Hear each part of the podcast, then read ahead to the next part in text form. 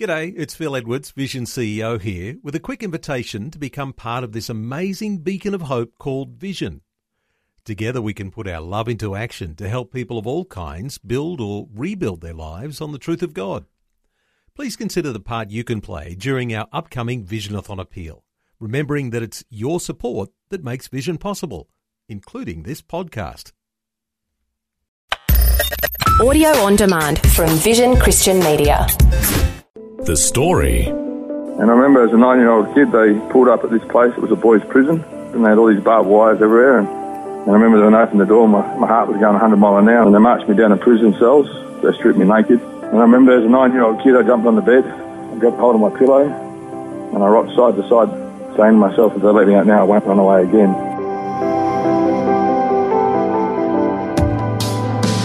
G'day, I'm Jimmy Colfax. Welcome to The Story. Today we have one about a remarkable transformation. A one time hardened criminal goes on to win Western Australia's Local Hero of the Year award. He's been also featured on Australian Story and in a video called I Was a Criminal. His name is Peter Lyndon James, and he'll share how God's love eventually broke through and completely changed the direction of his life. Peter's having a chat and sharing his story with Shelley Scowen. Peter, you uh, had a very troubled childhood and things just went from bad to worse, really, didn't they? Yeah, you could say that, yeah. Tell us about what it was like for you as a kid. Um, well, I grew up uh, second eldest of five children and sort of a, from a broken home. Uh, mum sort of, uh, dad, my, my dad ran off uh, with another woman and my mum was sort of a, had a drinking problem. And, um, yeah, so I sort of moved around a fair bit. Yeah, so from institution to institution? Yeah, what happened was is the my parents when they split up as a young child, my mum turned to alcohol, and uh, through her alcohol use, she happened to keep going into rehabilitation centres. And because we're five kids, uh, brothers and sisters went to different family members, and I tried to stay with my mum, so I got put in um, foster families close to where uh, the uh, rehabilitation centre where my mum was at. But the problem is I didn't want the uh, foster families. I wanted my mum and my dad. So what I used to do is um, run away. And uh, every time they catch me, they take me back, and sooner or later they got sick of me running away, and so they end up uh, putting me in a locked, locked institution. Yeah, which is difficult. I mean, you can understand any kid wanting that. You just wanted a normal life, didn't you? That was what you craved. Yeah, that's correct. Yeah. Just That's yeah, definitely- normal mum and dad in a house doing sports with dad on a Saturday morning, you know, going on family holidays, and you never really got to experience any of that. No, as a child, like I said, that all I wanted was my mum and my dad. But every time my mum got put in a, in a rehabilitation center, I kept running away. Sooner or later, they got sick of me running away. Yeah. and I hadn't seen my dad for a few years. I remember once sitting in, I was a nine-year-old uh, uh, boy in a, in a home called Parkerville Children's Home, and they got sick of me running away. I'd slept three months in a Good Samaritan bin in, um, in a suburb not far from there. They caught me, and I remember sitting in this office, and I had a, a social worker and my dad, who I hadn't seen for a year and a half, and they gave me a choice. As a nine-year-old kid, they say you either go stay with your dad, um, or you go into Longmore, and I didn't know Longmore was a boys' prison. I thought it was just another children's home. Um, but I remember as a nine-year-old kid sitting there, and the anger I had towards my dad because he chose another woman over me, and I just felt really angry and hurt. And I heard this voice inside me saying, "Go with your dad." Well, I heard another voice saying, "No, he doesn't love you anymore." So, I, which did you uh, choose? I chose to go to the children's home. And I remember as a nine-year-old kid, they pulled up at this place. It was a boys' prison. And I got out of the car and I walked up to the gate and they had all these barbed wires everywhere. And I heard the prison officer with his keys walking down the corridor, down the driveway with a, jingle. And I remember when I opened the door, my, my heart was going 100 miles an hour. And I looked back, my dad was walking back to the car. And as a nine-year-old kid, they took me into the office, done all this um, paperwork on me, then they took me down to a ablution block. They stripped me naked. They put cream and, and other stuff on me. When they marched me down to prison cells, they gave me six comic books and they pushed me in this prison cell. They locked the door.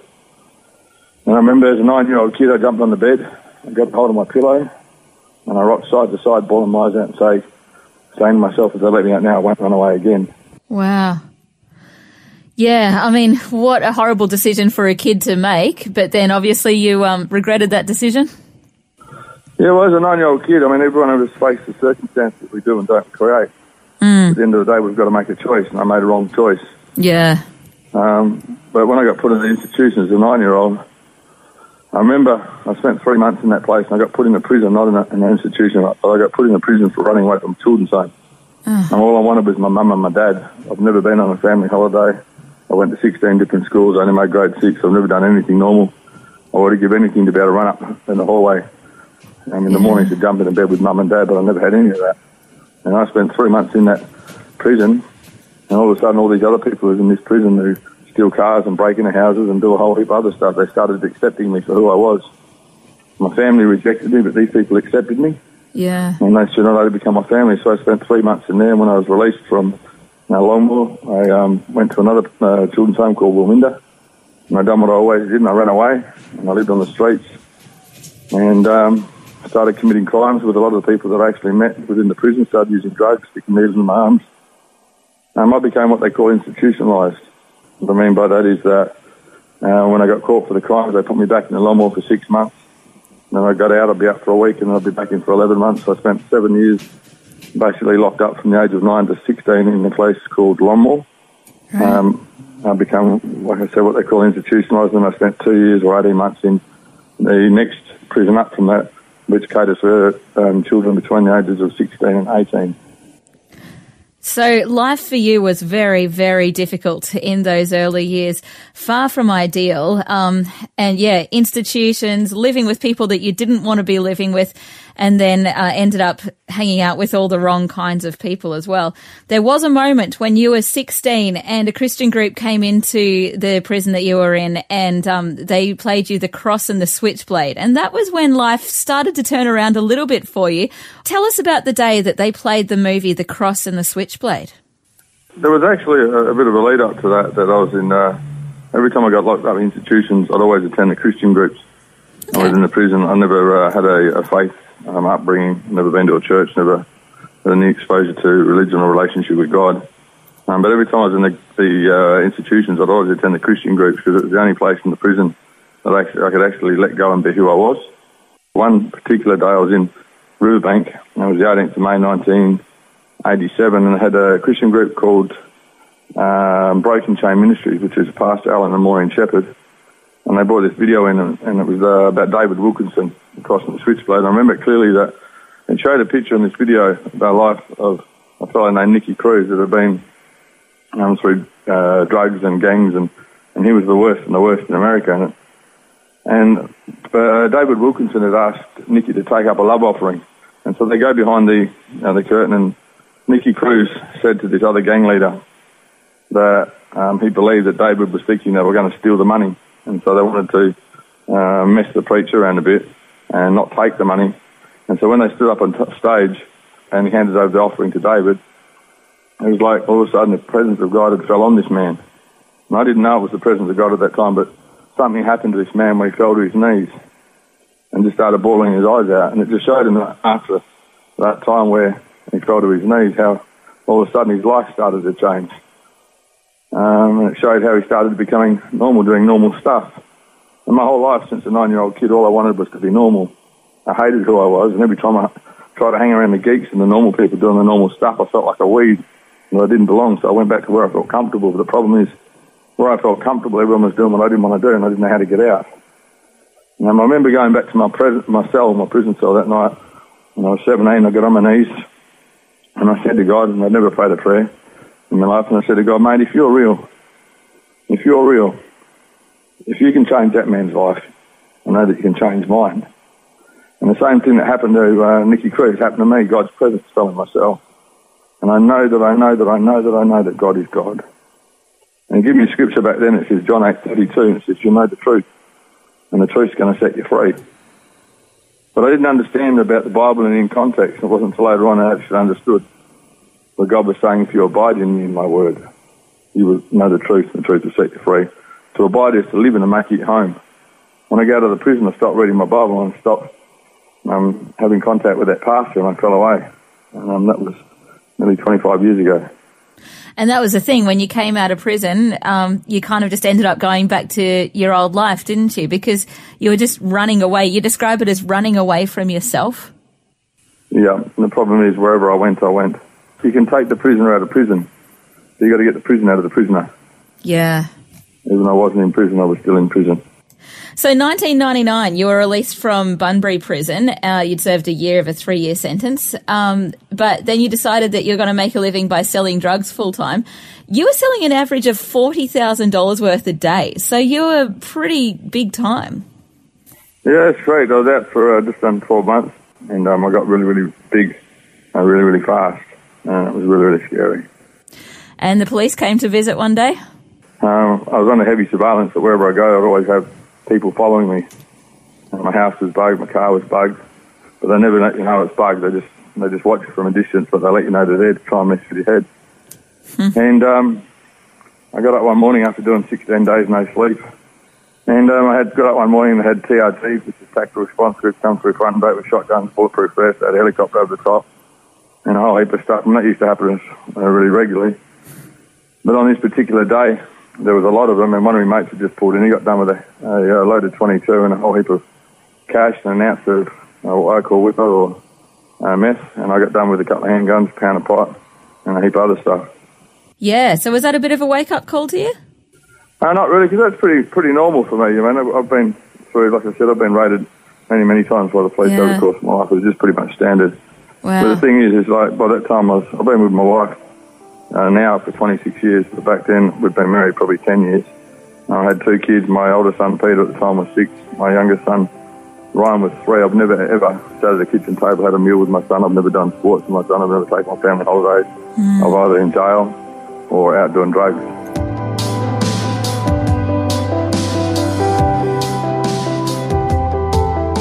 You're listening to The Story. Today, Shelley Scowen is chatting with Peter Lyndon James about the amazing transformation that took place in his life, going from a hardened criminal to being elected to his local council.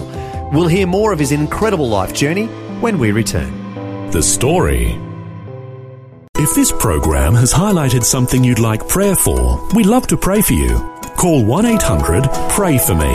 That's 1 800 772 936. It's a free call.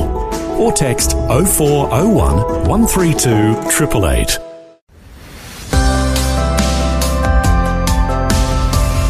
You're listening to The Story, and today, Shelley Scowen is chatting with former hardened criminal turned ordained minister, Peter Lyndon James. We're right in the middle of hearing his story, and at this point, it's not looking very good. After serving time in prison, he has already returned to a life of crime, but then something happened in his heart one day when he was asked to play soccer with his son. Here's more of Peter chatting with Shelley Scowen. It was actually. It was just after I got raided by the police. Actually, um, my whole life, like I said um, previously, is that I, I didn't want to be me, but I didn't know how not to be me.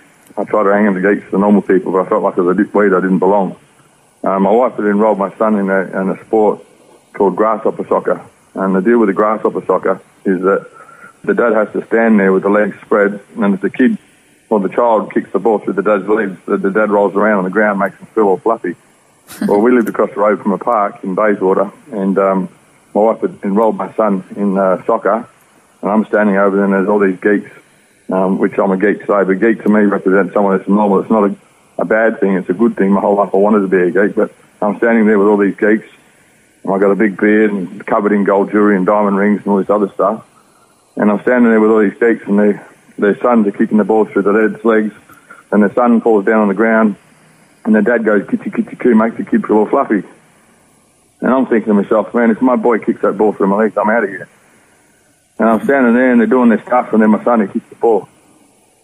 And then he got it through my legs. And then I turned the back of my son and I left him there.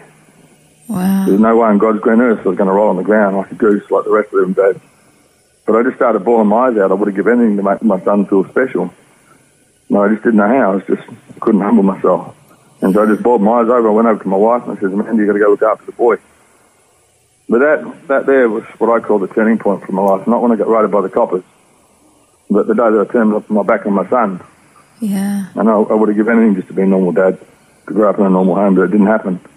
And then there you were being that very same father to your kid, literally turning your back on him. Yeah, it's not my, my parents were, were bad parents. I really love my mum. Yeah. I really love my dad. Yeah. Um, but that, that was a turning point for me, that weird stuff. When they said to my wife, go look after the boy. So from that day forward, weird stuff started happening. And I started hearing these voices in my head. And it wasn't the speed or the mess.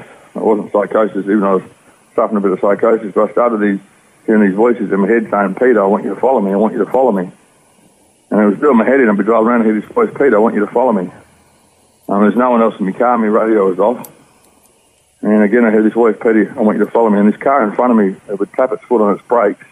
And it was like this voice and said, here, I want you to follow me. And so I started following the car in front of me that was tapping its foot on its brakes. And it went left and it went right and it went left. And then all of a sudden it pulled up about 10 minutes later, it pulled up at a park.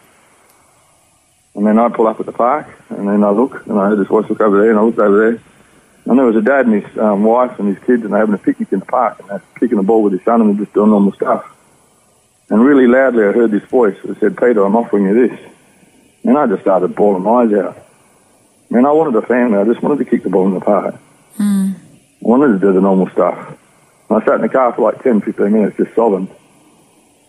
And um, I sat there, cleaned all this crap out of my beard and stuff, and I started driving along again, and the same thing happened again. I mean, doing voice again. I said, Peter, I want you to follow me. I want you to follow me.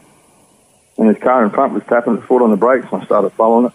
I went left, it went right, it went left, and it pulled up next to this house. And this house was a pretty flash house. And um, and again, I heard this voice as clear as day. I'm offering you this. And then uh, I just bawled my eyes out. It wasn't a flash house that that I wanted. It was just a place to call home. When you've grown up in institutions and prisons from the age of nine, even as a child, I moved every three months from the next place to the next place. I've been to 16 different schools only my grade six. I can't even read running right. I mean, my whole life, even with my wife, I've moved every three months running for myself. I've been from one state to the next state to the next state. Every state I go to, I start off with an eight ball, then I get to an ounce, and I run to the next place. I can see I'm going to end up in jail, so I run to the next place. Mm. And I just wanted to stay at one place. I just want to be normal. And um, I go back to my wife after copping this, and for a whole day of all these different experiences, and I tell my wife, and she says, "Oh, you're on drugs, you're leaping out." But I know that I know there's something freaky that was um, was happening. So the next day I get on my bike, and I thought I'd go on my bike. I just bought a, a brand new VN 1500 Cruiser, and I get on my bike, cut my helmet on. Where I was living, I was living near near a main highway, and what I did is I got this bike and I booted through the dirt uh, to lose the surveillance team that was following me. And I started off and I lost the lost the coppers, and then I'm doing my thing driving around, and then I started hearing the same voice that I heard in my car in my head with my helmet on. I think God was trying to pursue you Yeah, but the funny thing is, I didn't believe it was God. I didn't even didn't have an inkling it was God. Until your bike broke down all of a sudden. Yeah, I end up out near a place called Neerabup, which is uh, 40 minutes out uh, north of Perth, um, in the coastal coastal area. And um, I'm riding on this bike, and um, and I'm driving along. And all of a sudden, the bike starts to vibrate like a Harley. I had standard pipes on. This is a new bike. The handlebars started shaking, and I remember saying, "Yeah, this is all right." And next you know, this thing just dies. So I get on the side of the road and I pull all the fairings off and, and the plastic tanks off and started trying to find the motor for the coppers to do what it did. Couldn't find anything. Couldn't start the bike. Had a full tank of juice. So I get on the other side of the road and I start hitching. And because I didn't have a phone. So I start hitching and this young couple stops.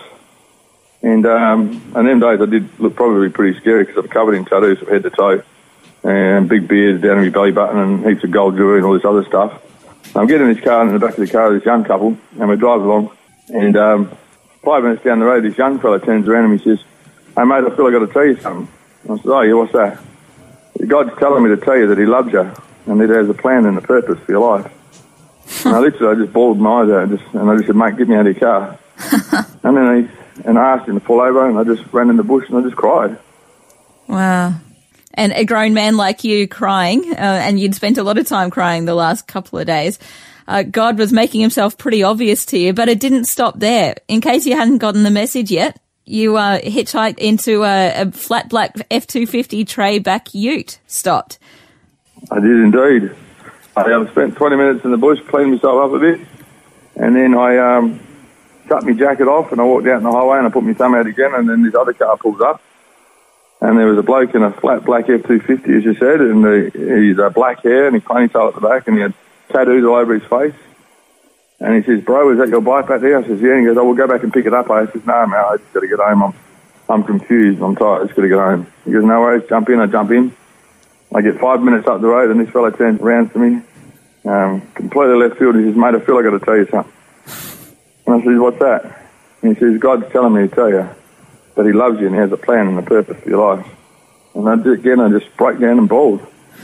Yeah. And um, he drove me to the petrol station. I got out of his car and I was just a, just a littering mess. And that's where you made one decision. You threw your jewellery off and you, you threw it in the bin. I did, yeah. We I used to have a competition with another drug dealer fella that see who can collect the biggest diamond rings and the much gold. And and I went to the servo and I took all my rings off, took my chains off, threw them in the bin. I rang out, walked out, and I rang my wife and I says, "Hey, woman, there's something weird's going down. You mean you got to come pick me up?"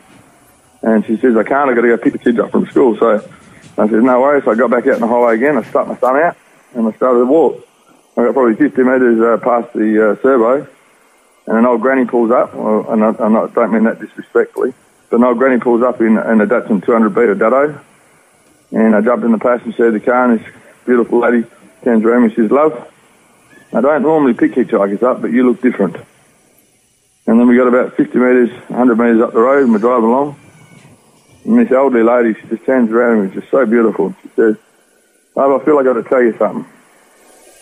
And I said, What's that? And she said, God's telling me to tell you that, that He loves you and He has a plan and a purpose for your life. and that lady drove me 40 minutes home, and I, and I literally I cried all the way. Yeah. Three people in the space of not even uh, 15 Ks, and none of them knew each other. That's incredible. That is so the hand of God. Like, could he have been any more obvious? You know, just completely revealing himself to you and saying, you know, come to me. I will give you all these things that you've been seeking for so long. Yeah.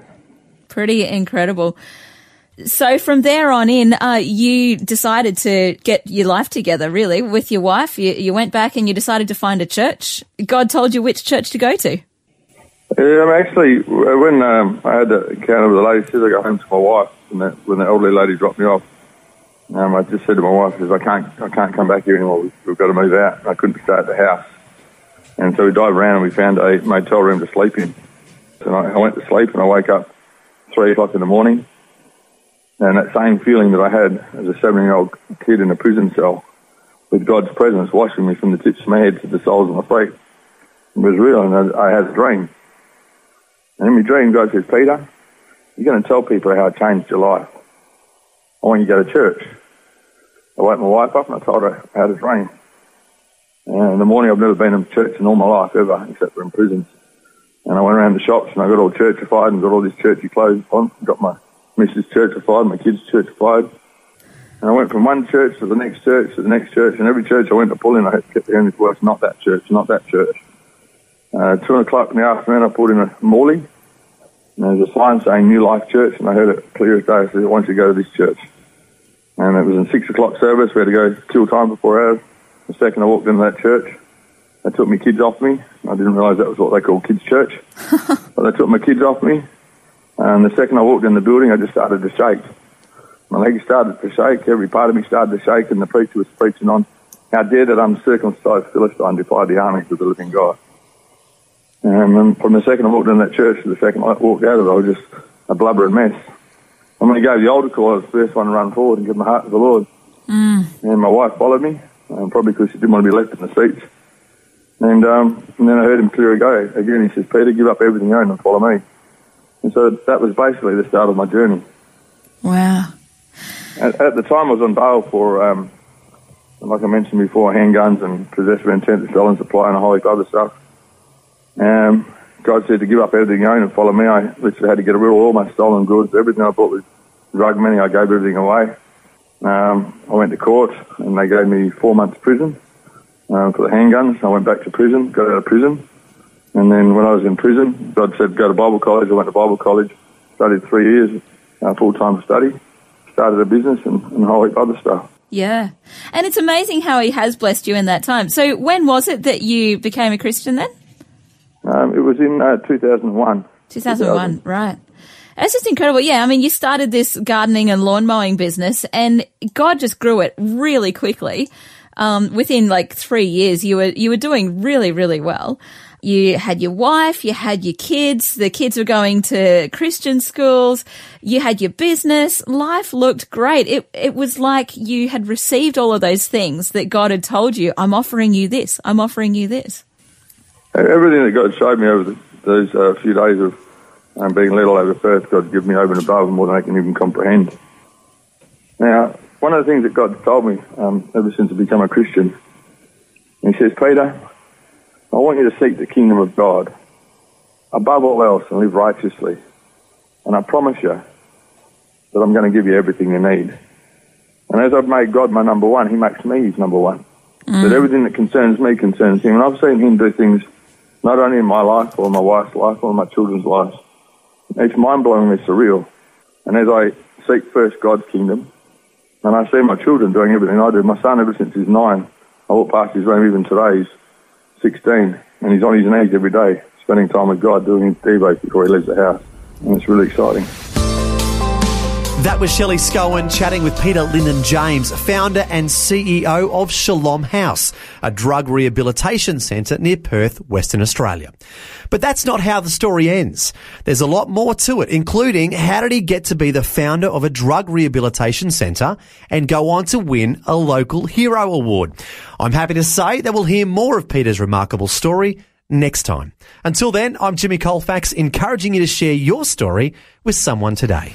Next time on The Story. I can't walk up the street now without people knowing me. And I go into a coffee shop and I go up to pay my bill, and the person before me has paid my bill.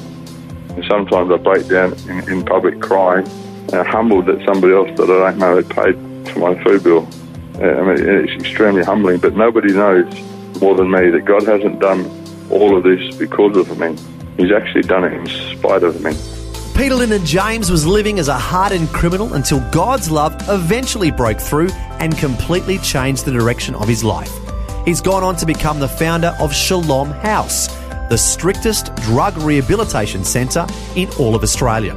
We'll hear more of his remarkable story and the story of Shalom House next time. The story. the story. Just another way Vision is connecting faith to life.